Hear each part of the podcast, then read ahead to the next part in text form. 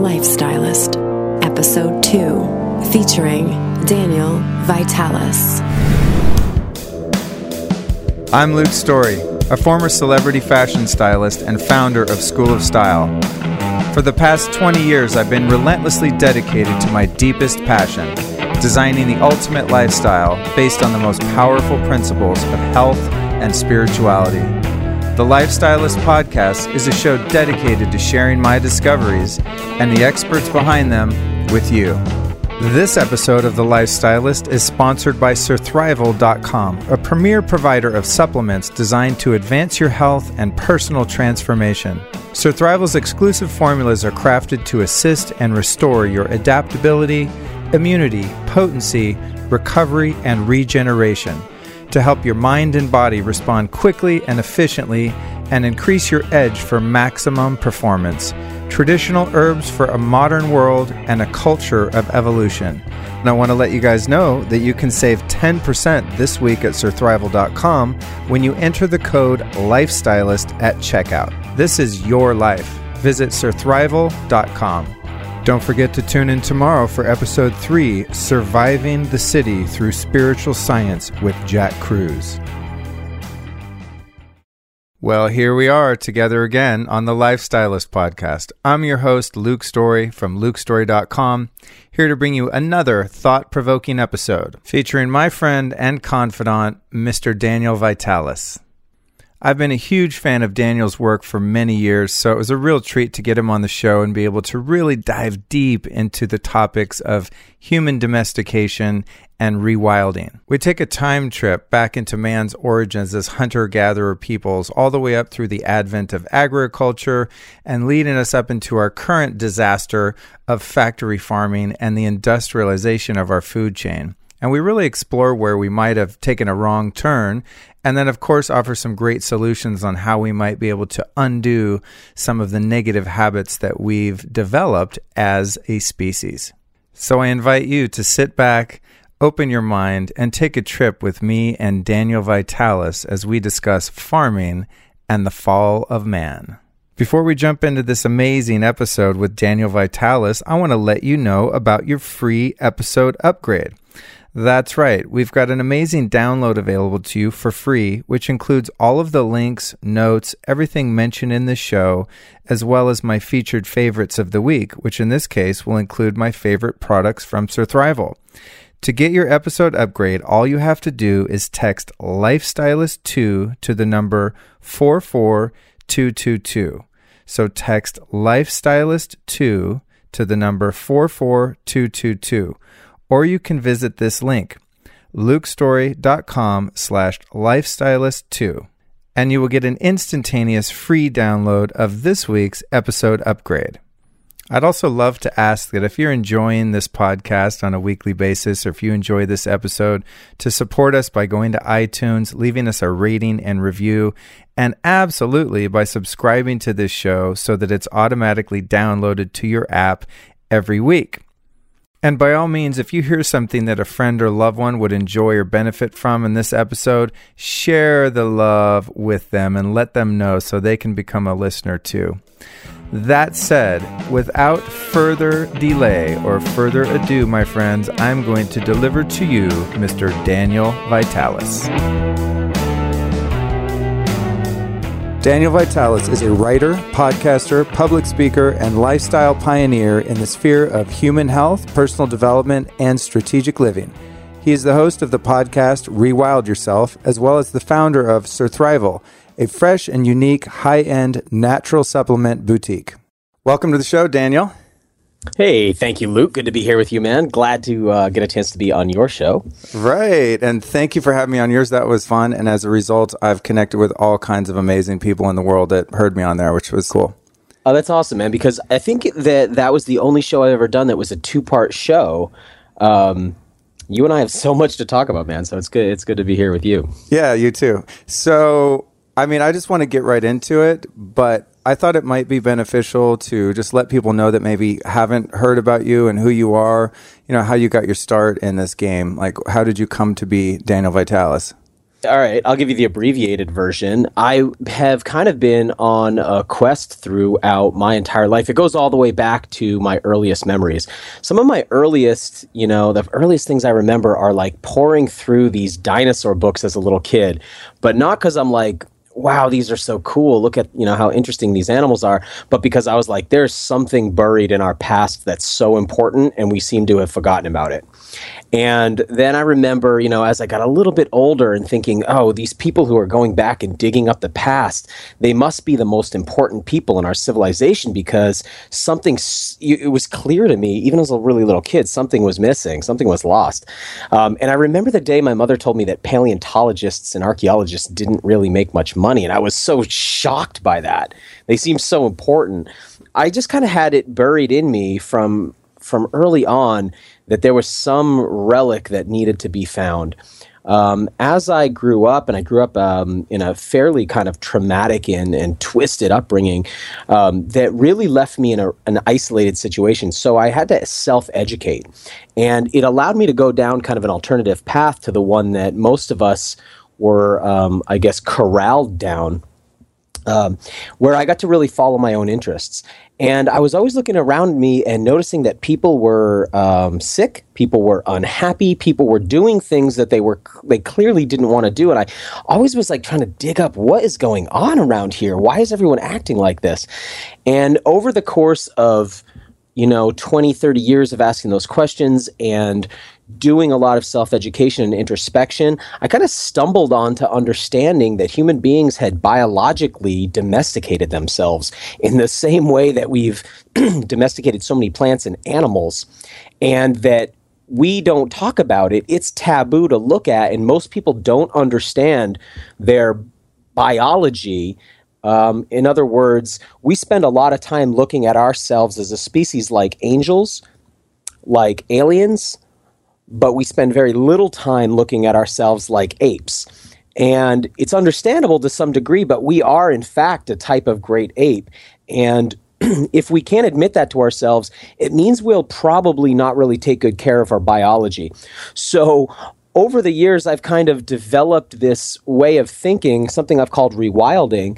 And the idea is essentially that we can start to become uh, caretakers of our inner ape. And we can start making sure that we are caring for our biology in a way that our culture and our civilization isn't. I don't think I ever could have arrived at that if I'd been through the standard indoctrination, the sort of standard school system, standard medical system, standard dental system, standard sort of psychological imprinting. Uh, but it's one of those sort of blessings that came from a dysfunctional reality early on. But it really allowed me to, um, in a kind of freedom, pursue the things I was interested in. And now it's a point for me where I get the opportunity to share that back with other people. I so relate to that. I think you and I have a lot in common, you know, based on our friendship and just things that I've learned about you in terms of our childhoods and ways that you might be able to look at that as being a misfortune. And I think a lot of people would if you got into some of the gory details. But um, I totally get that you had a feeling when you were younger of like, what the fuck is going on here? You know, exactly. what what is wrong with us? What is wrong with me? And and I really relate to, I always tell people, they said like, you know, where were you raised or where did you grow up? And I say, well, first of all, I, I don't think I ever did grow up. And I really wasn't raised. I was raised by wolves. I mean, I raised myself. Mm-hmm. And uh, and that, of course, led me down some paths that were, you know, not very successful, uh, needless to say. But one thing that I got from that, like you, and, and something I just love about your work is I have this deep curiosity about what makes people tick and the way things work and um, why we are the way we are and the things that seem to be broken in society or broken in me and in my relationships. How can I fix them? And um, so I just I just love that, that that kind of came out of, you know, it's like the phoenix rising where you have this really traumatic kind of shitty childhood uh, like I did. But out of that came, I think, your biggest gift and, and, and mine, too, as it turns out. And that is um, seeking a deeper understanding of our human experience and how we might be able to fully optimize. And uh, so it's just it's super cool. I just I love what you do. And I, too, am just so fascinated by people that haven't been influenced by our modern culture, and I'm just like so on board with your whole thing. So going back, well, I just I actually yeah. would like to comment on that, Luke. Yeah. One of the things is that, you know, people talk about a, you know, you just said a deeper understanding, and I, you know, people say things like deep and profound, and here I think you mean that actually as I would mean it. Often people don't really mean deep. So we look out at the world and there's all of these problems that we can see on the horizontal, sort of laterally. But my interest has been, what happens if we go like vertically, like if we descend down, what's the root issue? That's what I really want to get to. So it's not interesting to me to deal with all the surface problems. Like right now we're hearing, oh, it's immigration stuff and border stuff and gun control and all these kind of things that are in the, the media right now, all these surface problems, and they are problems.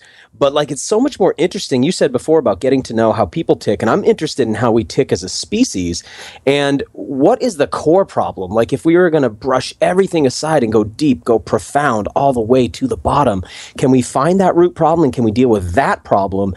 And, you know, my opinion is that problem really is our own domestication. And and I think that's something that people are so afraid of addressing. And it's also so outside of people because people have been so busy looking at the surface. There's this um, haiku that I love. It's um, all day we walk around on the roof of hell gazing at flowers. And I think that's I think that's most people's world is they're so busy looking at the stuff on the surface, they never really dare to look at what's beneath it. Wow. So that's that's kind of where the whole domestication thing leads then. So I'd like to talk about like what that means. And to me, it's one of these things where as as you start to become free, or in my own subjective experience, as I've started to become more free emotionally, um, freedom of thought, freedom of mind, freedom of movement, body, Um, not trying to follow the norm, not caring what people think, just being my weird self and loving myself and accepting myself as that. Um, I I always get the feeling like I was at one point, you know, many years ago, unplugged from the matrix. And as I started to, the matrix of media, of my own matrix, of my own ego and my feeling of separateness and unworthiness and and all of this, these kind of positionalities and viewpoints on myself and the world, I just get further and further unplugged from that matrix, and and and the more I unplug and the further I back up, the weirder it gets, you know. And it's like it's like it's like it's you couldn't make it up, you know. It's like everything's almost backwards. It's um, Alice in Wonderland. This this existence we have, and um, it's kind of an it's an awakening, you know. It's an awakening, I think, to who we really are, and and part of that is accepting and acknowledging the animal. the animal part of us and the animal body and, and what that needs. So what does unplugging look like? You know, what is, where does this domestication go back to? Uh, did it start with agriculture or um, what we do for work? You know, what did it look like before this, you know, kind of modern paradigm hit however many thousands of years ago? Okay, well, you know, I think it's important that we get a sense of who we are. First thing I, though, I want to say, just going back to what you were just saying, um, this is in a big way is like kind of about making peace with the werewolf, right? It's like making peace with the – we have that Jekyll and Hyde mythology in our culture. We have this idea of this dichotomy between the civilized part of ourself and the wild part of ourself. And if you look through our culture, you'll see all these places where wildness is demonized. So it could be the wolf represents that in Little Red Riding Hood, right? That story of he, he represents wildness and, and her needing to escape and flee from wildness. Right, we have that kind of a theme, that Jekyll and Hyde, the idea that there's the civilized person and beneath it lurks the the beast that's ready to come out. That's the werewolf mythology. That's the Incredible Hulk modern mythology. This idea that we must suppress wildness. And we see this in psychology as well. We see the Freudian psychology is is Um, deeply infused with this idea, and Freud was really big into this idea that there was this lurking wildness that must be suppressed lest civilization come undone. So where does this go back to? Well, it's important to understand the timeline, and one thing I sometimes I, I, I forget that I have the luxury, and many of the people I hang out with have the luxury of understanding the human timeline a little bit. And most people do not have in their mind a timeline. So imagine the timeline of your own life, you sort of your your birth, you know, when you um, your little landmarks throughout your childhood, you know, you're sort of, you turned eighteen and then, you know, all those things, that's your, your personal timeline. Now imagine our timeline as a species. We come onto the scene two hundred thousand years ago, somewhere in that vicinity. I love how scientists love to try to nail this stuff down, but, but let's say two hundred thousand years. That's a pretty long stretch of time, but we come from other species that were very similar to us. In fact, species we still call humans, and those humans go back three and a half million years or so. So we're a very old species. But ten thousand years ago, which is so recent, and you know, I think, Luke, since you were talking about kind of going through the looking glass, this is going to get pushed back. I think we're going to understand there's ancient ruins around the world that probably go back further, maybe fourteen, fifteen, sixteen, twenty thousand years, something like that. Right now, we say at about ten thousand years ago, and if you think about that, just for our modern form, that's only five percent of our entire evolutionary period. Some people in one part of the world started farming wheat, and that fundamentally changed how we lived. So prior to that, prior to ten thousand years ago, human beings and all species on the planet were wild creatures. We ate from the wild, we ate wild foods, we lived in the wild, we lived immersed in ecology. It wasn't humans and the rest of the world outside of us. Humans were woven, deeply woven into the tapestry of ecology. We were part of the schema of life. ten thousand years ago, we decided to do something different. Farming, most of us think of it, especially right now, there's like a farming renaissance. And so there's a tendency to see farming as this beautiful um, kind of return to a more graceful period of human history. And in a way, it sort of is. But that's so great. Yeah. Yeah. Because farming is kind of trendy now, like being a homesteader. I mean, it's amazing because I get to get a really wonderful bacon and, you know, things like that. Oh, yeah. That. But I, I love it too. But, yeah. you know, you get a flannel shirt, you grow a cool curly mustache, you get some t- tight sheets, and you start working the farmer's market. And it's like you are, you know, well, okay, so let's talk about what farming actually is. And I'm so grateful for those farmers. farmers, really, truly, because so much of my food comes from there, and we need to kind of retrace our steps a little bit, and this is an important part of it, because we've been an un- un- industrialized human kibble for a long time, so we do need to sort of move back through the farming um, world, but fa- essentially, the planet has its own agenda for what ecosystems look like and what food webs look like.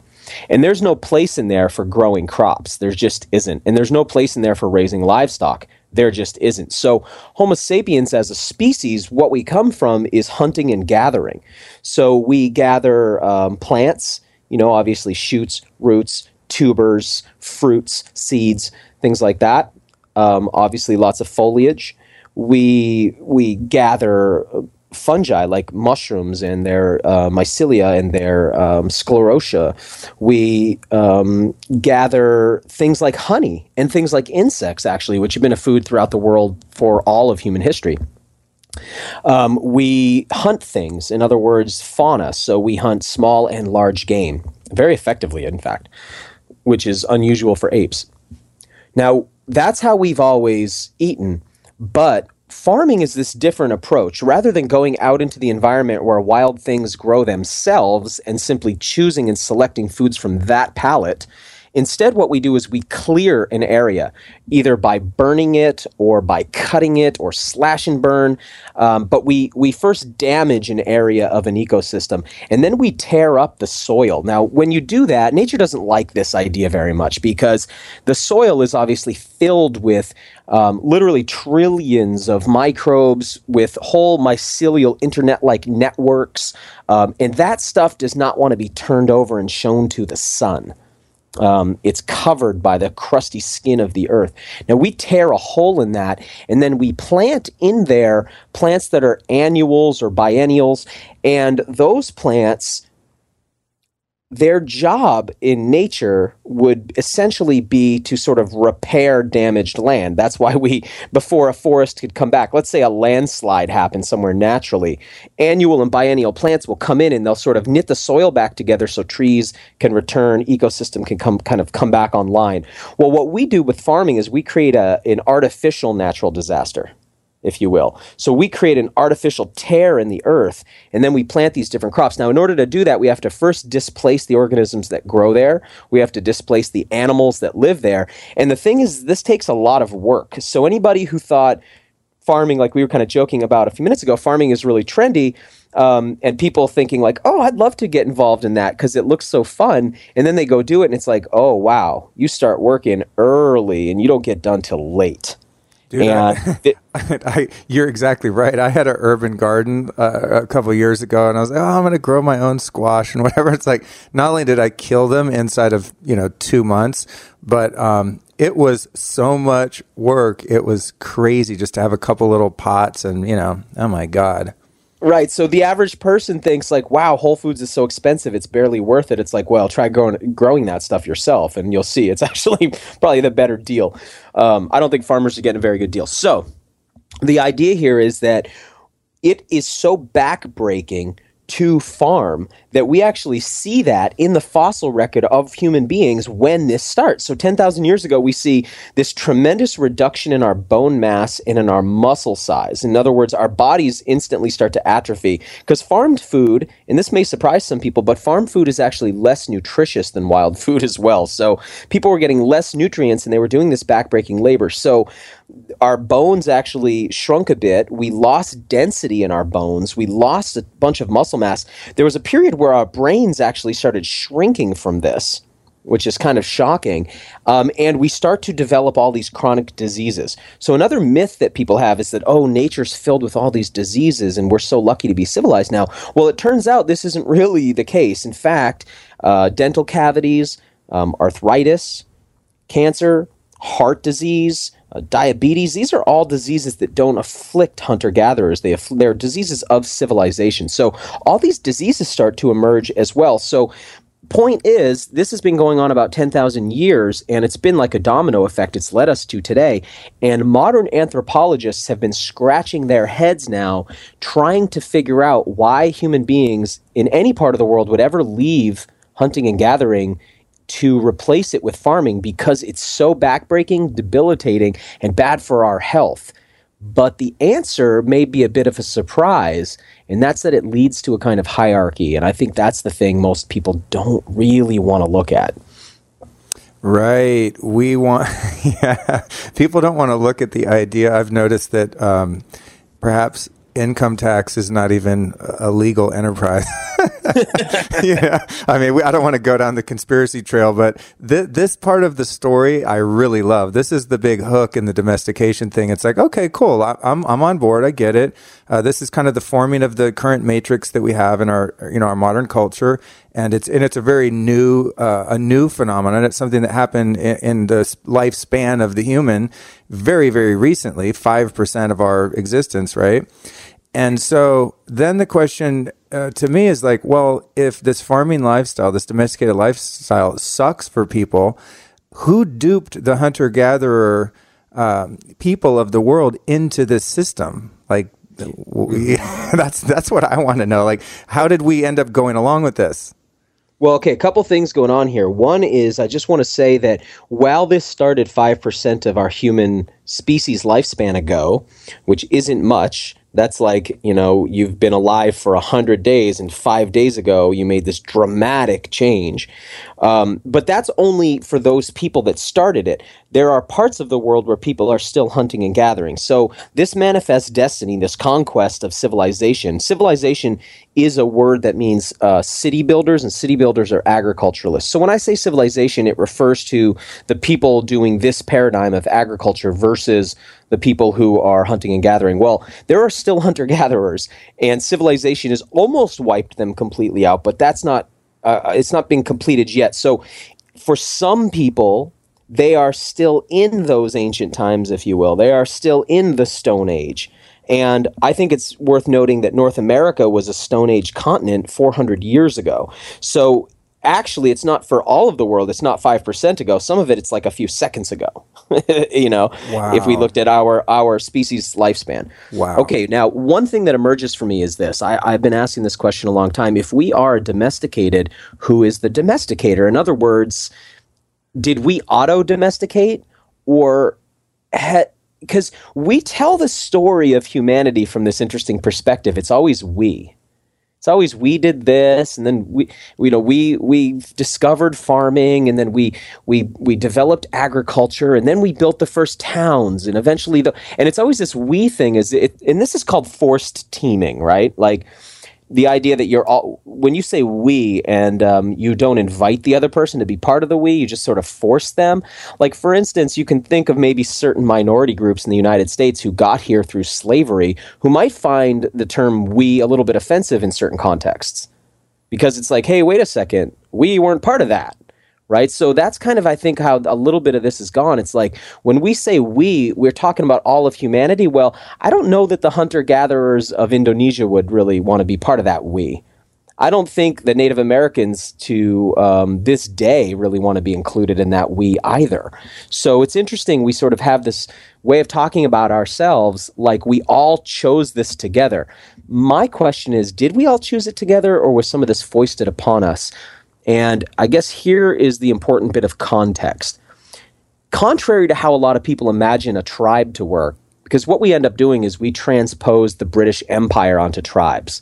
So we assume that that style of hierarchy worked in tribes too. So we, we just assumed that the chief is like the king. And he has his throne where he orders around all the other hunter-gatherers who are below him because he's the supreme ruler. Well, it turns out that human beings in nature, in their natural setting as wild humans, hunter-gatherers, they are largely considered by anthropologists to be egalitarian, both across the sexes and across social class. In other words, they don't have a socially stratified hierarchy the way we do. You know, we have a sort of system where you have um, the sort of very elite at the top, and it filters down to the poorest at the bottom. Or you could think of a system like in India where there's sort of a caste system in place, a sort of ranking system. Well, that doesn't exist naturally. And that's one of the reasons, if you've ever, if you're listening to this and that ever felt uncomfortable to you, the idea of inequality, it's because it's not natural to you. If it was natural to you, it wouldn't feel awkward. It would feel right. Because nature feels right to us. What's natural to us feels right. The reason it feels uncomfortable is because it's not what we do as a species. Left alone, we don't do that. Now, if you and I were left alone, we might do that because our brains have been programmed with this hierarchy over the course of many thousands of years. But for hunter-gatherers, not so. The other thing is they're egalitarian across the sexes. So men and women are considered equal opposites. And I love that idea because right now what's very popular is the idea of the sexes being equal, and it doesn't leave room for polarity. And I think what's more fair is that we tend to be equal opposites with some exceptions. So when human beings live naturally, everyone's equal, and the chief has to participate like everyone else in all the tasks that the tribe does. So the chief doesn't get to hang out and enjoy the fat of the land while everybody else works. He's gathering, he's hunting, he's leading by example, and he's not a ruler. He's just a spokesman that the tribe can off or kick out or kill if he starts to act megalomaniacal, if he starts to act like a king, if he starts to act like a president. They don't put up with that. Now, once you start, f- and the reason is this, Luke, that there is nothing really left over in the hunter-gatherer world. You use, you consume what you what you produce, and you have to carry everything with you because these are semi-nomadic people. But once you start farming, you stay in one place, and you start to create these huge surpluses of food, which creates wealth, and then money sort of springs into existence and economy. And what happens is you very quickly end up with somebody who rules over the surpluses. Now, that person who rules over the surpluses needs to then defend those surpluses from the other people who are feeling subjugated. So then they need sort of a military class.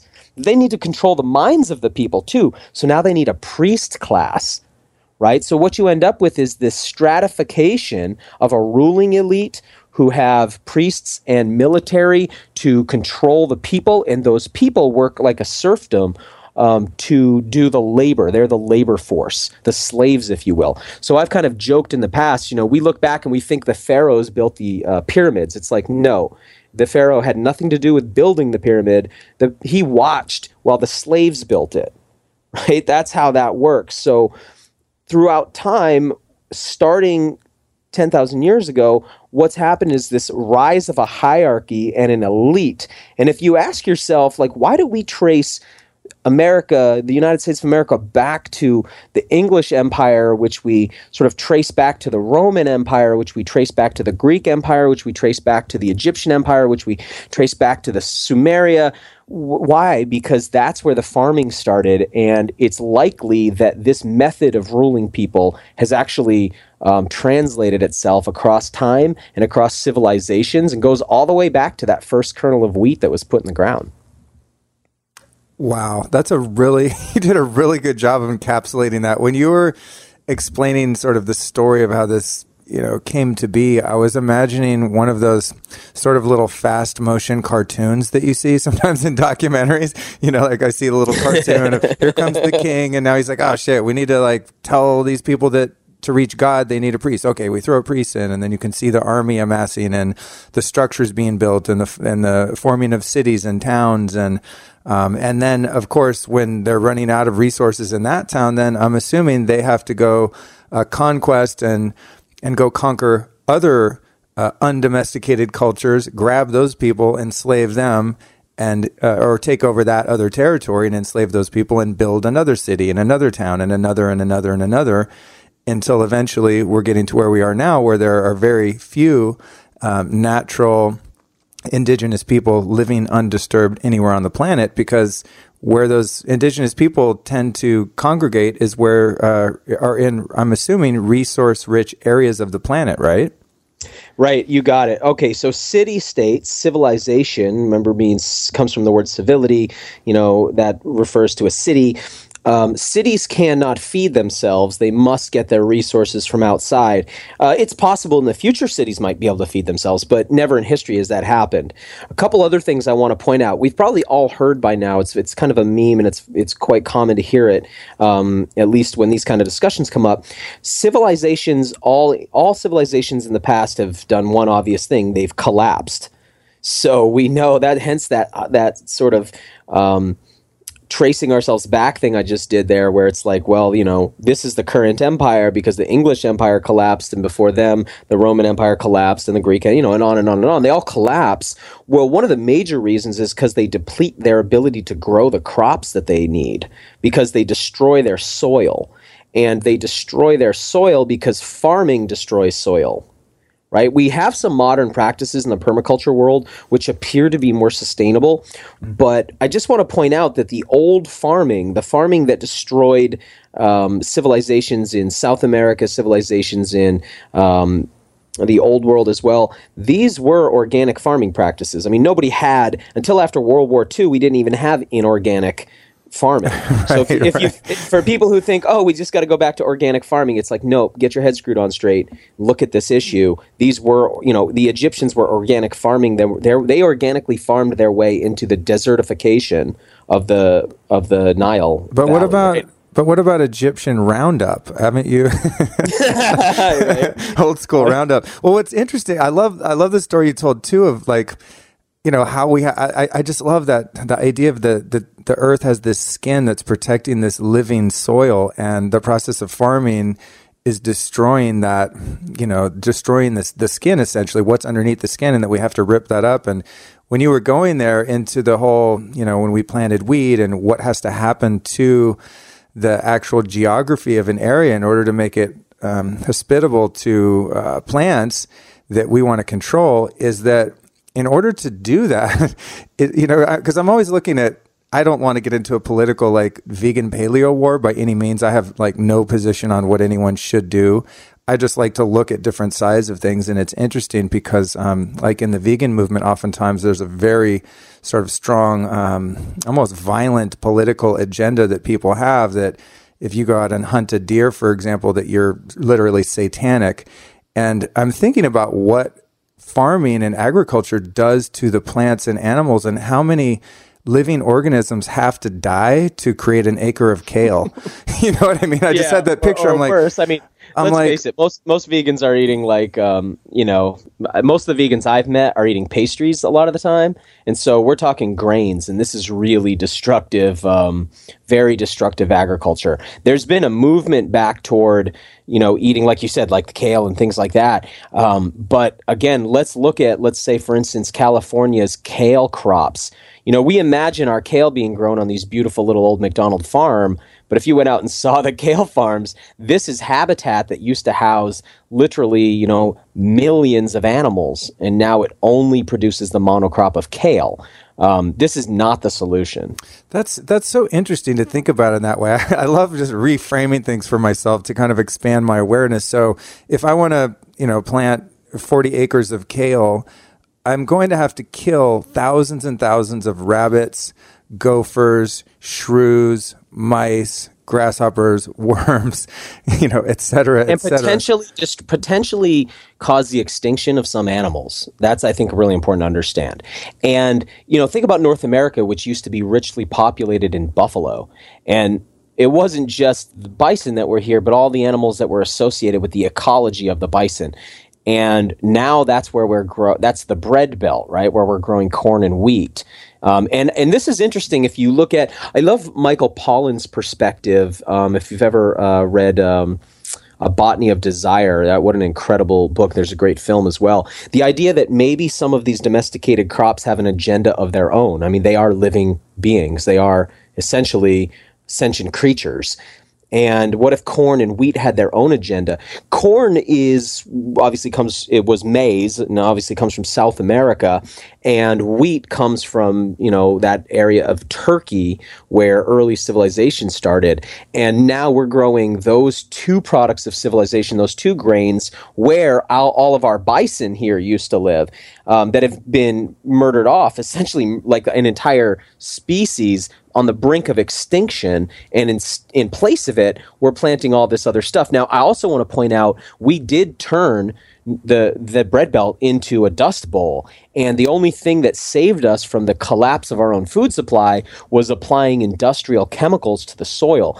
That sort of allowed us, it's kind of like, um, you know, I've worked on ambulances, and I've seen what happens when somebody is, has died, and you're able to revive them with C P R, defibrillation, and drugs, and you can get them literally back to life. Somebody who had no heartbeat and they're back to life. But you know, often they're not going to live that long, but they get another chance. We destroyed off our soil. We went from, I, I, I don't remember the, the numbers exactly, but we had something like twelve feet of topsoil, and now we're down to inches of topsoil. Well, we destroyed that, and we've been able to apply essentially drugs to it, industrial post-war, I mean, these were these were chemicals used in munitions manufacture. We apply them to the soil, and it's allowed us to keep our soil sort of going, but it's not a sustainable practice, and we're not going to be able to do it for very long. So we are a civili- we are the next civilization on the verge of collapse, and um, we're going to have to be very thoughtful to get our way out of this thing. So if yeah, I just I didn't want to have a show like about farming, but I just I just think about this stuff, and it's so interesting. So if If farming plants, growing plants is that destructive, then, plants and animals, right? So, so what about what about the capos? What about the industrial meat factories that are, you know, just so horrendously cruel to the animals that are being farmed, and I think as destructive to the environment? I mean, both those domesticated models of this commodity animal food and commodity plant food being produced. Do you think there's any way to do that that could possibly feed our exploding population? Like, does all of this come down to just population? There's just too many people. I mean, because we- even if everyone's growing biodima- uh, biodynamic, you know, farming practices, and they're all doing like Joel Salatin and, and really doing it right, I mean, is there even enough space to even kind of farm right? You know what I mean? Yeah. Um, I don't believe we can. I think it's silly. I think it's, I think that we're, we're, we have a fundamental, um, mental illness that makes us think that we should be growing our population like this. Some, for some reason, we have a belief that every human must survive no matter what at all costs. And we must do whatever we can to make sure that everybody gets the opportunity to have so many of children and to make sure they all live. And Um, and that might sound sort of strange to people to hear, but when you look historically, human beings um, often die in childhood, and that's part of what kept our population in check. A second thing that keeps the population in check is that we eat, when we eat wild foods, there's not enough surplus to grow ridiculous amounts of people. Now, what we're doing by kind of what farming is doing is it's sort of like a kid who got a hold of their parents' bank account and starts spending at a rate that's greater than the money is being replaced.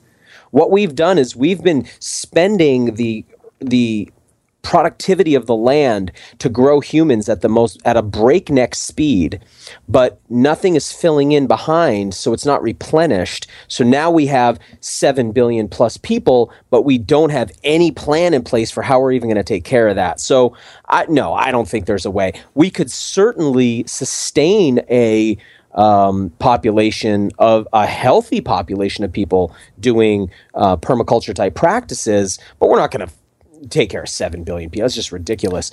Um, the other thing I want to say, Luke, and I think this is really important. Can, can we as a culture end this freaking debate about plant and animal agriculture? Like they're the different things, this idea that, because like you've got, like you said, the vegans are all like, oh, it's only it's animal agriculture's the problem. No, it's agriculture's the problem, including the plants that you're eating. And paleo people, it's not just the, it's like, enough with this Democrat-Republican story that we're doing, like plants and an- it's just farming of plants and animals that's so destructive. This idea of like that's blaming great. It on the animal, it's, it's so silly. Animal and plant, what it, what do vegans think that their food is fertilized with? Either they want their look, either they want their food fertilized organically, which means animal poop, domesticated animal poop, or they want their food fertilized industrially, therefore commercially, which means um, basically artificial um, nitrogen and phosphorus. They want commercial grade food. Okay, uh, that doesn't make any sense. If we want to do it organically, we need poop, and that poop's going to come from animals, and those animals are going to forage on plants, and the whole thing is a system.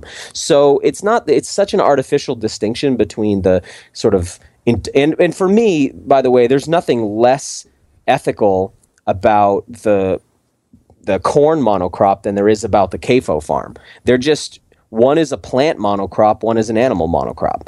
But the the idea in both of these cases is some species was domesticated from its wild counterpart and turned into a slave that human beings control and raise indiscriminately in massive monocrops covered in poisons that they then distribute out amongst themselves to eat.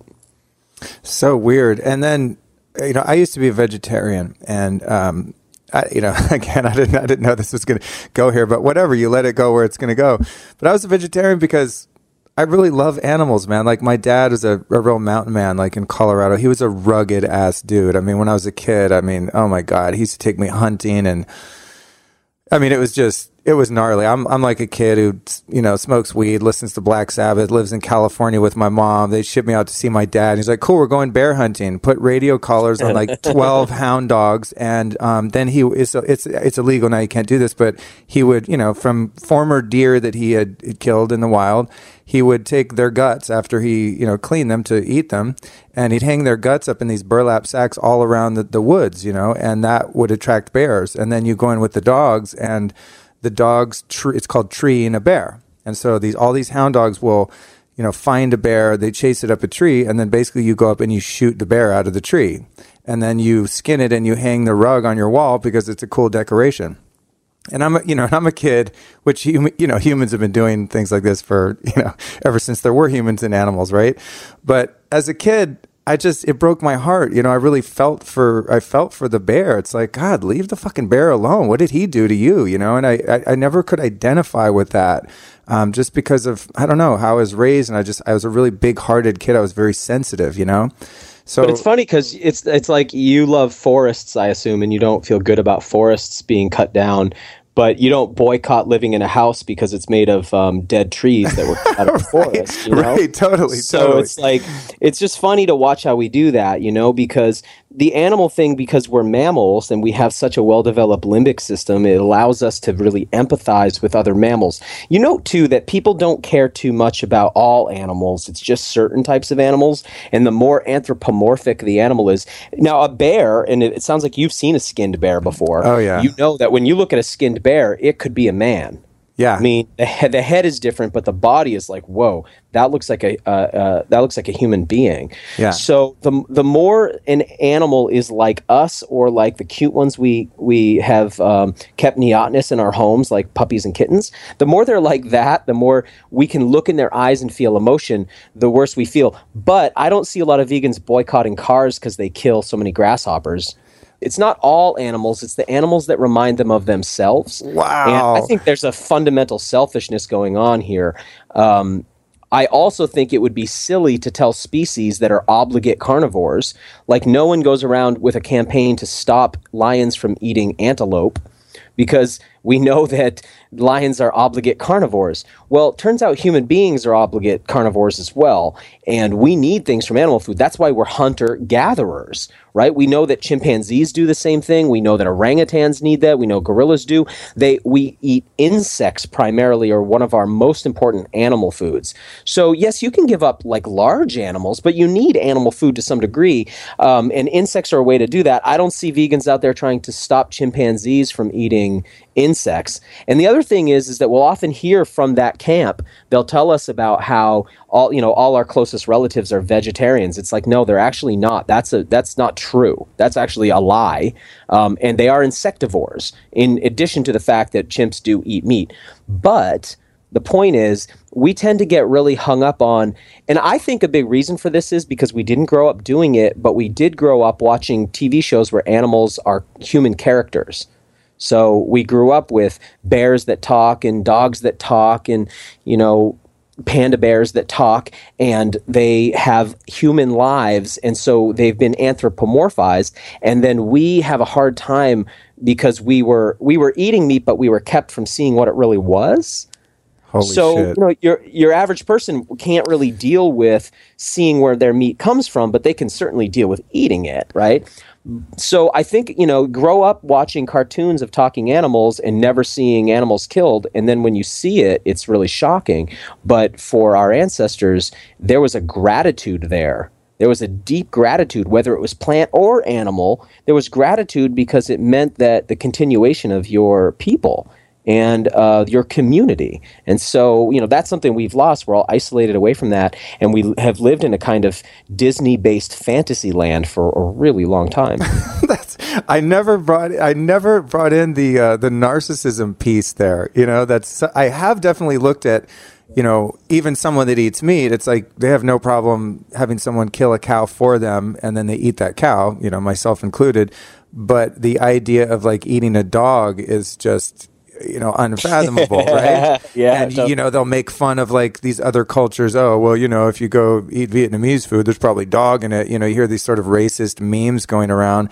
And right. It's like, well, what if cows were, you know, smaller and, and could be potty trained? Then we would have cows in our house and we'd be appalled by the idea of eating a cow. But if dogs were like really delicious and fatty and yummy and grass fed running around on a farm, we would be eating the dog. You know, it's like, it's, and how do how do the people of India, who for whom the cow is not eaten but is instead sacred, how do they look at us? I mean, we must look like goblins and gremlins over here consuming the sacred animal, and then we're doing the same thing. Oh, the Chinese and eating dogs. It's like, well, we're the ones eating cows, and that really grosses out Um, one of the largest l- populations of the planet, the people of India. So it's so relative. And yeah. and I hope for a day where we see all life, all life as sacred equally, rather than stratifying it. So here's what I think we've done. We've created an unnatural hierarchy of animals at which we are the top of. And the more close, like it's, like for most people, it's worse to kill a chimpanzee than it is to kill a cow. And it's worse to kill a cow than it is to kill a mosquito. But it's worse to kill a mosquito than it uh, than it is to kill a plant, because there's like a hierarchy of, of life value. And we consider ourselves to be the the top of that. So that's really skewed, right? So you have this one population that thinks killing plants is okay, but it's not. So then, and I'm curious, so like, okay, what about killing fungi? Is that okay? They they breathe oxygen like us. They're more closely related to us than plants. Or does that count? Is it not? It's like, this needs to go away, and we need to understand that all life forms are sacred. All, we don't even, we we have no idea what caused life to come into existence. It is the great mystery. It's the great mystery, and it's all sacred. Man, it's so sacred.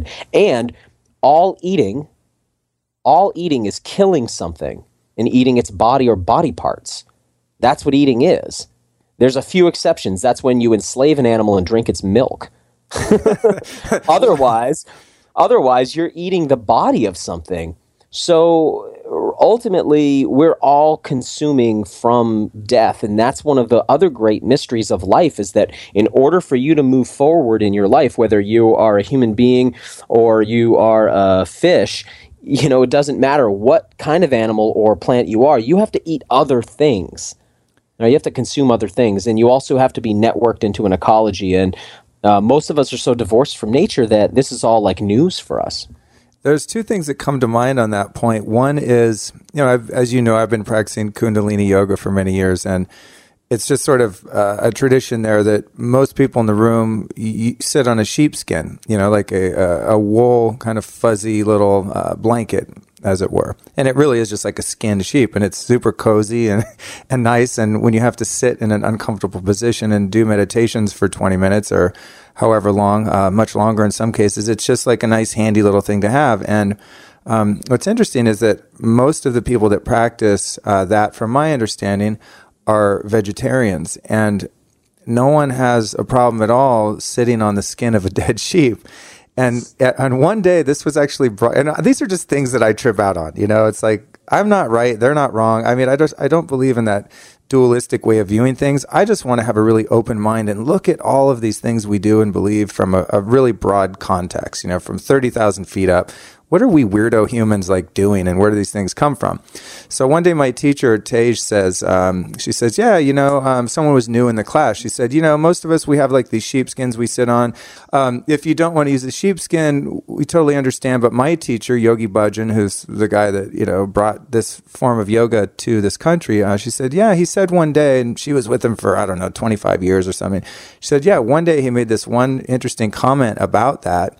Um, even though he was a vegetarian, he said that um, you shouldn't have a problem sitting on your sheepskin, because that animal being killed allowed that animal to move up the evolutionary chain to become a, a higher consciousness animal. And so it was a gift to that animal. And this could sound like a really gross rationalization to some, but from one perspective, it made sense to me. It almost sounded like a really Native American way of uh, of viewing um, an energy form like that. And I, I just really liked that perspective, that I don't know if that's true because I'm not God, but it makes sense on some level. And um, I, you know, I don't know what the vegans in the room thought about it, but no one really stopped sitting on a sheepskin as far as I know. But it's just another well, one if, of those... If- Go ahead. If life needs, well, if life needs to feed on life, and that's and and I, I ask the listener, you know, please take some time with that idea. Life feeds on life. Examine this idea. So over the next course of the next week, really think about it. Really look at what things eat. This is really important that you understand that it is something dying that allows you to live. That is one of those poignant, beautiful things about the mystery of life. Now, if you feel that you must interrupt that, then what we have is a kind of self-abuse, that I must suffer so that others don't have to suffer. And that is not the imperative of nature. Nature's programmed you to survive at all costs and created a sort of strange competitive slash synergistic environment in which organisms eat each other. And um, if we decide that we want to interrupt that because we don't like that, then we are actually turning our back on nature. So we are going deeper down the domestication path. Remember that domestication is what divorced us from the ecosystem in which we hunted and gathered, and we f- where we were lived enmeshed in that. Now we've been removed from that. Keep in mind that there are no vegan hunter uh, hunting, uh, sorry, no vegan indigenous cultures anywhere, because hunting and gathering must be done because there's not enough plant or animal food alone in the wild. They must be combined. They must be done together. Everybody hunts and gathers in the natural world. The only thing that allows veganism is the massive domestication of landscapes. In other words, to grow enough plants to feed people exclusively on plant food, we must remove huge swaths of ecosystem. In other words, displace all the animals that were there, that should be there, and then replace that with the food we want to grow for ourselves. It's actually more selfish to be on that paradigm, then it is. If you really want nothing to, no animals to suffer, then you probably should commit harakiri so that you don't draw from any resources, because ultimately you are going to be eating something. And if it's plants only, those plants are still coming from a landscape in which animals should be living. So the whole thing starts to unravel when you dig deeper. And again, it's what we started talking about, which is we got to go to the core. We got to go deeper. Yes, I know it looks like all this cruelty on the surface, but actually it's not just cruelty to animals. It's cruelty to all life right now. Domestication creates cruelty to all life. And we need to like address the real big issue and not just deal with the surface issue. And trying to, while I've certainly, and I was a vegan a long time, so I should say that. I was a vegan for ten years. I like understand that mentality inside and out and up and down and left and right and every which way. Been there, done that, had a bunch of the t-shirts. So now I can kind of see though that that was me really, that was me wanting to see justice in the world, but not seeing the big picture of how it all worked, because I just simply didn't know enough about the world yet, and I didn't know enough about nature. But from where I sit now, the whole thing seems a little bit silly uh, because it doesn't really deal with the suffering at all. It actually still creates more of it. Well, that's one realization I had when I was a vegetarian. I never could quite make it to vegan, although I, I wanted to. Like, I aspired at one point to be a totally raw vegan and eat everything that's alive and, you know, have my eyes light up like so, some people that seem to do that did at the time. Um, but one thing that dawned on me, I mean, in addition to just being starting to get really fat and tired all the time, because I had to just, I, I lived on like legumes and, you know, um, dairy and gluten and just all these really inflammatory foods. I mean, I was a disaster physically at that time. But it did occur to me one day too that, you know, I, I cared about animals, and so I, I didn't want to eat them uh, because I wouldn't want to go kill a poor little animal. I mean, they're they're just cute, you know. I just when I see a deer, I don't get the impulse like, yeah, I'd like to slice its throat and eat it right now. It's just I just want it to run across the field and look beautiful. So that was kind of my my feeling on that. But um, in addition to just being really ill from that that diet, I realized that the animal products that I was eating in the form of milk, butter, cheese, yogurt, et cetera, actually came. They're like weird fluids, like like they're they're fluids that come from um, the procreation of those animals, and those animals are actually imprisoned and kept pregnant, lactating, and then they're just like drained and used kind of as a machine. And I think that was kind of the breakdown of that for me. I just started to look at it from that point of view. Like, it's almost more fucked up. Yeah, but in- keep think about this. Think about why, though. Because think about this, dude. Like, th- this is really fascinating because it was the people of India who started to milk cows. And they started. They they became vegetarians and switched to milk from meat because they thought that was the kinder option. So it's so weird because, like, you're so right. We have turned cows into machines where we literally pump them of this pussy milk now. It's disgusting what we're doing. But that was originally, in India at least, that was originally done to get people off of meat because they thought meat was so cruel and they were worried about the karma. And so they switched to milk thinking this is at least we're not killing the animal.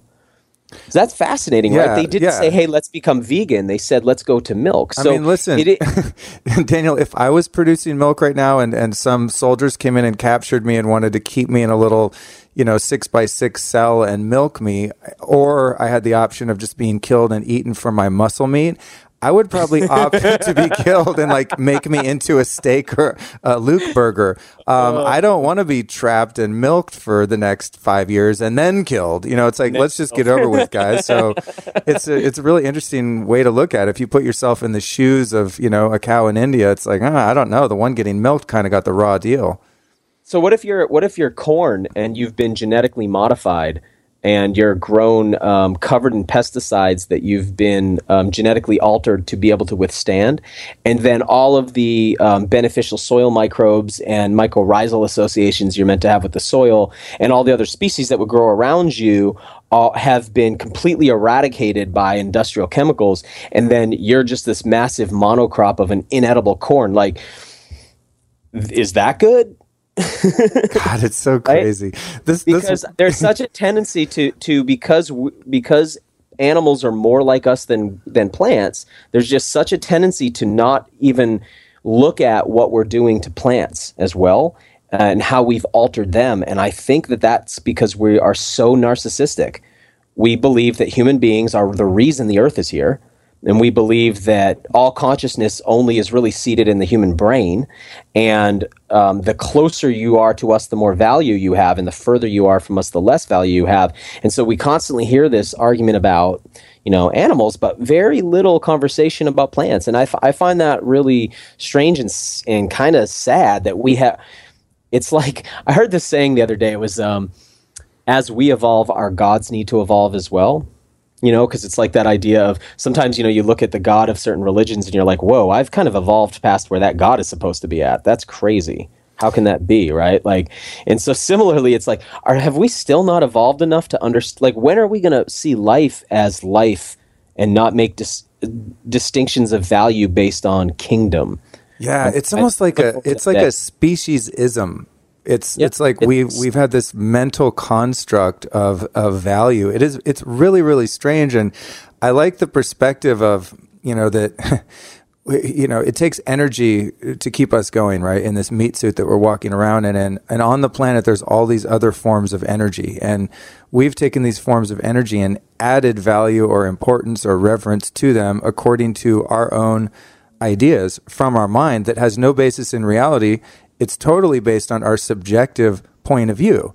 So you could like bring an alien from another universe here, and they might find, um, you know, one stalk of wheatgrass that has more value in energy to them spiritually than a giraffe. You know what I mean? Mm-hmm. It's like, it's to- it's totally just made up. And, and the fact is, is that From from my point of view, from a spiritual and metaphysical point of view, you actually can't kill energy. You you can't stop it. It changes forms from one being, one creature to another, but you can't actually eradicate energy. It just exists in the universe, and there's no getting rid of it. There's no killing it. It's mm-hmm. totally impossible.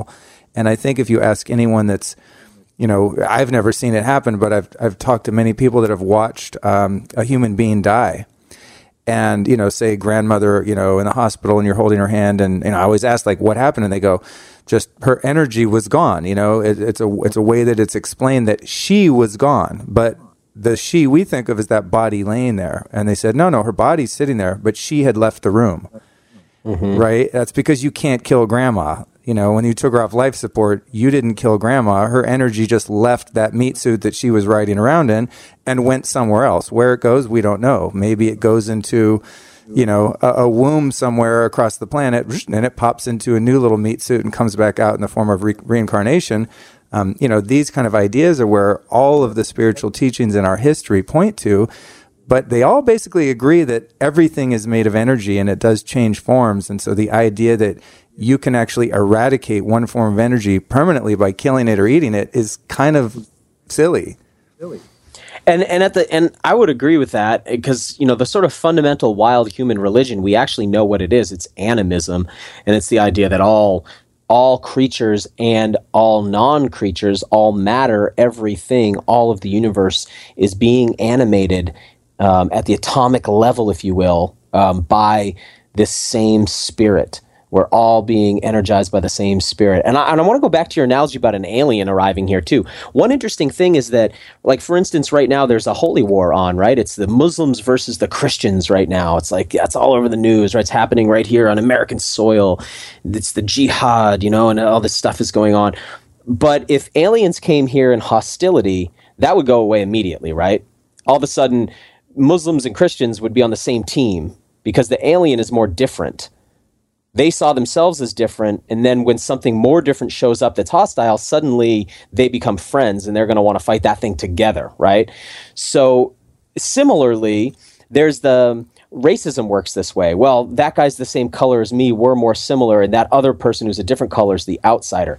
That is the same thinking we've applied to all of life, and that's this hierarchy I'm talking about. It's like racism. You just called it speciesism. I'd call it kingdomism too, because we think that the kingdom of animals has more value than the kingdom of plants in some weird way because they're they're more uh, or less different. Um, but it is the same thing that informs racism. It's the same thing that's leading to holy wars. It's this idea that we must band together with things that are like us and push away things that aren't like us.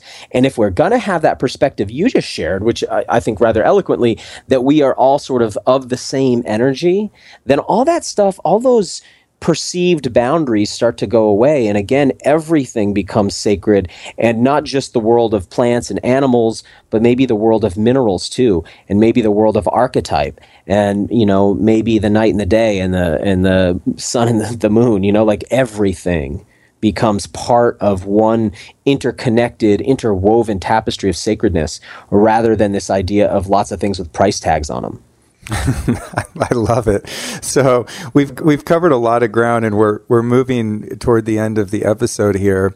So we've created this kind of bleak picture today, and you know I don't want to leave uh, I don't want to leave the show with like, oh my God, we're screwed. I mean, I think the things that we've covered are amazing, and it was unplanned, which is which is great. And I think we went like you know off the beaten path a little bit. I would like to just round this out with some recommendations on. You know, we've covered kind of like opening your mind. And I think this is really a thought-provoking thing to just like, let's all step back from our experience a little bit here and re-examine, you know, who we are, why we're here, what we're doing. I think we've done a great job of kind of maybe opening up some people's minds. I know it has to my own. But what are some practical things that we can do to really get back to nature, to get back to our innate sense of, of of being a human ape? To, you know, like me, I live in the city, as you know, and it's like I do everything I can to kind of mimic nature in this totally domesticated, artificial environment. Whereas you live in Maine, you can like walk outside and, you know, you're in the woods.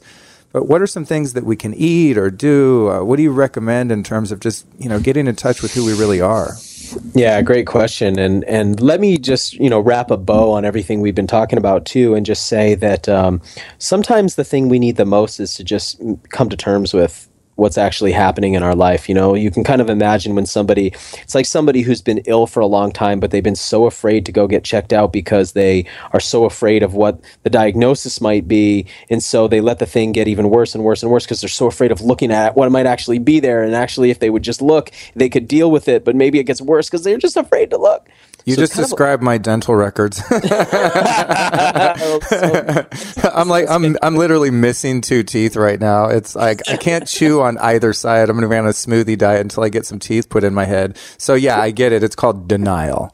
Yeah, exactly. And denial is not just the river where a lot of this domestication started. So, um, I never got to make that joke before. That was great. Thank you for that.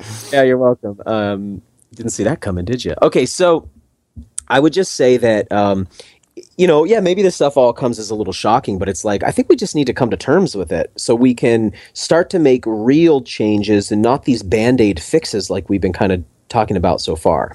Um, the real changes, I think, too, at this point, due just to the nature of the world we're living in at this point, it's got to start with individuals. And so hence this idea of rewilding ourselves, and, and this concept is essentially saying, look, let's imagine that you were going, that you were uh, an animal that had been uh, that had awoken in captivity, and um, there was no longer any kind of zookeeper, or there was no longer any kind of farmer over you, but you were now sovereignly in control of yourself.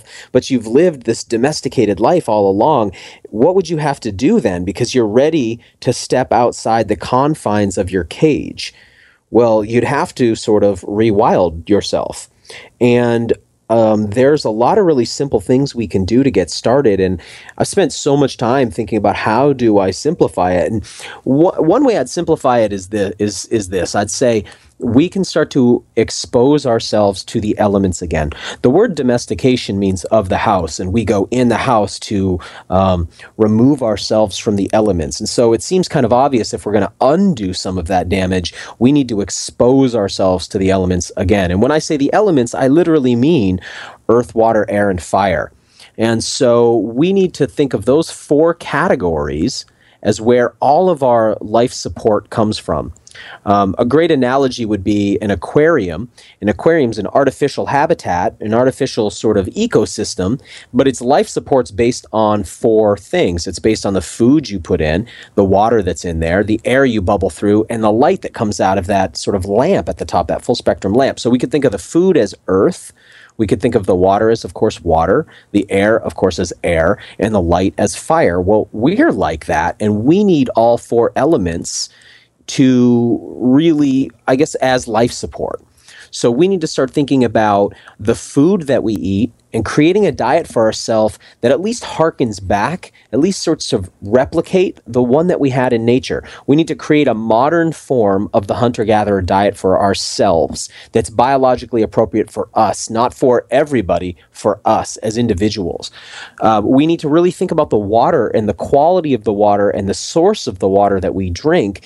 And we are with water currently where we were with food in, let's say, the nineteen fifties. Like, we don't know much about water, and we're just starting to realize there's a whole lot more going on there, and the, the kind of water we drink might really matter. Um, air is this one because it's invisible. Many of us think of it as empty space and don't realize that it's an actual fluid of gases that contains lots of things that can be harmful to our health, especially today and especially in our homes. So we need to think about the air that we're breathing and the quality of it. And then, of course, fire. That's that nutrient we need blazing down upon us from our great parent star, the sun. So we need to expose ourselves to the light of the sun, not just to tan our skin, but to regulate our sleep and wakefulness hormones. And so we require nutrition, not just from the food we eat, not just earth, but earth, water, air, and fire. And when we start to expose ourselves to those four elements and take care of our own life support, it's like we become slowly and over time less dependent on the zookeepers, less dependent on the farmers that have sort of um, cared for our needs while we were busy, you know, on iTunes. Right? While we've been sort of busy watching Netflix, we weren't really taking care of ourselves. And we didn't realize that was even what was going on. And then we have this awakening. So we're like this ape that wakes up. And we realize we're domesticated, and we realize, wait a second, I need to start taking care of myself. Well, the first place we do that is we step out the front door and we start to expose ourselves to the to the elements again. And slowly we develop those as practices. So we develop our, you know, you were talking about Kundalini yoga before. I wish people would really think of their diet as a practice. I wish they'd think about the water they drink and that they gather as a practice, the air that they breathe, and they're, you know, as a practice. Like, so we're always improving how we approach these things so that the food, the water, the air we're breathing, and the sunlight we're getting constantly improves. We constantly build that part of our life. And through building that, we let that push out all of that artificiality that we were consuming before. You know, most of us are, uh, ha- it's been a, a gluttony of of artificiality to the point that most of us feel almost nauseous from it. And so there's this opportunity now for us to start to step away from that table and step back to sort of nature's table and um, start to feed ourselves on things that actually nourish us rather than things that sort of appear on the outside to be what we need, but are actually empty. So um, I would say expose yourself to the elements. That is a beautiful bow, my friend. Um, thank you for that summary, and I wholeheartedly agree. And I'm becoming more and more free as a result of that very practice. In closing, Daniel, I'd like to ask you a question. You've been teaching us some stuff here today. I always learn a lot from all of our conversations and text messages and all the ways in which we hang out and share our views and information. But who are three teachers or three books or philosophies that you could recommend to our audience that they might go check out? Like, who's your go-to if you are our go-to? Wow, I was really influenced by this guy, Daniel Quinn, and was so blessed to have him on my show recently now that he's in his eighties.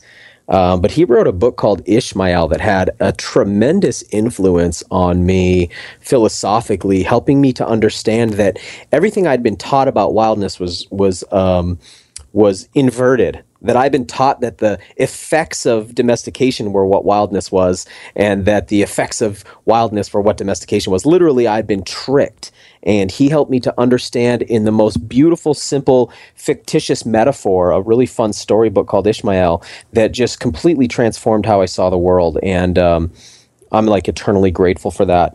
Um, the dentist, Weston Price, Uh, and his book, Nutrition and Physical Degeneration, were crucial to me. And, and in fact, this is why I stopped being a vegan in the first place, was because I read his book and I realized that people around the world who lived in nature, who were the healthiest, who had the best teeth and dental arches, best formed skeletons, um, the least disease, were people that were eating closest to their wild form diet. And I had uh, really not understood that before. So that for me was really important, and it gave me the scientific backup for um, what I had gotten from Daniel Quinn's book. Today, I would say one of my greatest mentors, and it's strange to say that because he's also one of my best friends, and when we are together, um, or when I have him on the Rewild Yourself podcast, it's not uh, it's not a thing where he comes on as my teacher, and yet um, he really is probably one of my greatest teachers in this point in my life, is Arthur Haines, um, another Mainer up here, a Renaissance man, um, one of the, the great foragers in the United States, one of the uh, a really incredible scientist and uh, botanist and taxonomist, but also a primitive skills sort of master as well, sort of jack of all trades, incredible guy. And he's really helped me to go even further into the science. He brings the science to it. And so all of these things that I've been talking about today, and as outlandish as some of the claims I've made probably sound if you're not familiar with this information, just please know that I'm I, I'm very careful to only talk about things that I know we can dig the studies up for. And Arthur's sort of the guy that I vet information through. Um, so those three people have probably had the The, I mean, there's been so many teachers, but those three have probably, when I was headed in one direction, they sort of bumper carted me into another direction that I never saw myself going, that at, radically transformed the way I saw the world. And uh, like, I'm eternally grateful to all three of them. And there's a common theme. I think if someone were to go look through the work of those three people, um, they would find themselves with a radically transformed but very healthy worldview. Thank you for those recommendations, and we'll, of course, um, you know, lead to those in the show notes. And I would highly recommend, uh, I just listened to your episode yesterday. I forgot to uh, give you feedback on that, on Arthur's show that he did with you on sleep. And I actually fell asleep to it last night, and I have to finish. Just a double whammy there. Uh, it was so good I fell asleep. No, I fall asleep to podcasts every night. Voices put me to sleep. And I just love to, I kind of, uh, that's one way I learn is subconsciously. I listen to stuff when I sleep and just, you know, it makes me a genius. No. Um, but I would recommend to anyone, like, absolutely check out that episode and the other episodes in which you've featured um, Arthur. I, I really love listening to him too. He has a very just, he just seems like a really sweet soul. He's one of these guys that's intellectual but also has a lot of heart. So I'd recommend everyone to te- check out your show, and specifically those episodes.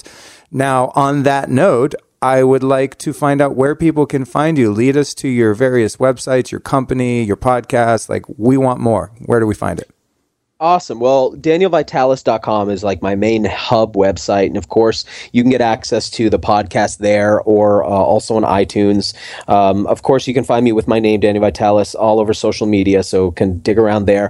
But I also have a company called Surthrival, S U R T H R I V A L, so like survive and thrive. And that's a product line I've developed um, with uh, with all of these ideas in mind, products that really help to restore some of the lost wildness in people's bodies. And then I also have a website called find a spring dot com, and that's a free resource to help you find wild water where you live, um, in the form of springs that you can, you know, you can, most of them you can literally drive your car right up to, get out and fill your bottles and get wild water from nature. And that's a whole nother topic, but something I'm really passionate about. Um, but you can access all that stuff through daniel vitalis dot com.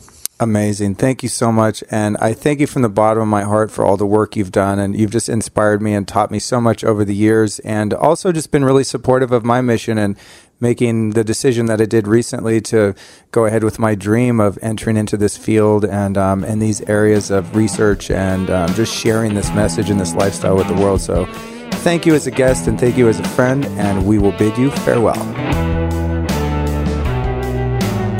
And that brings us to the end of another episode of The Lifestylist. I want to thank you from the bottom of my heart for joining me on another episode. And as a token of my appreciation, here is the information you need to download your weekly episode upgrade as promised earlier in the show. Text the word Lifestylist two to the number four four two two two. That's Lifestylist, the number two, to four four two two two for instant access to this free download. You can also go to luke storey dot com forward slash Lifestylist two for the same deal. Now, the episode upgrade has all of the notes and links and everything that Daniel and I talked about during the interview, as well as my weekly featured favorites, which in this case would be my favorite products from Surthrival. So there's some really good information in there, and it's a great recap and summary of the show so that you don't have to take notes. It's going to be shot right to your email. So thanks again for joining us, and don't forget to please subscribe to this show so that you don't miss any episodes. They're going to be automatically downloaded to your app every week. And please don't forget your other amazing bonus this week. That is a ten percent discount at surthrival dot com using the promo code Lifestylist. Once you've done all that, don't forget to always drop into iTunes and leave us a rating and a review. It really helps the show grow our audience and get up in the ratings, which is really important if you're a podcaster. So thanks again for joining me this week, and until we meet again, my friend, you be well.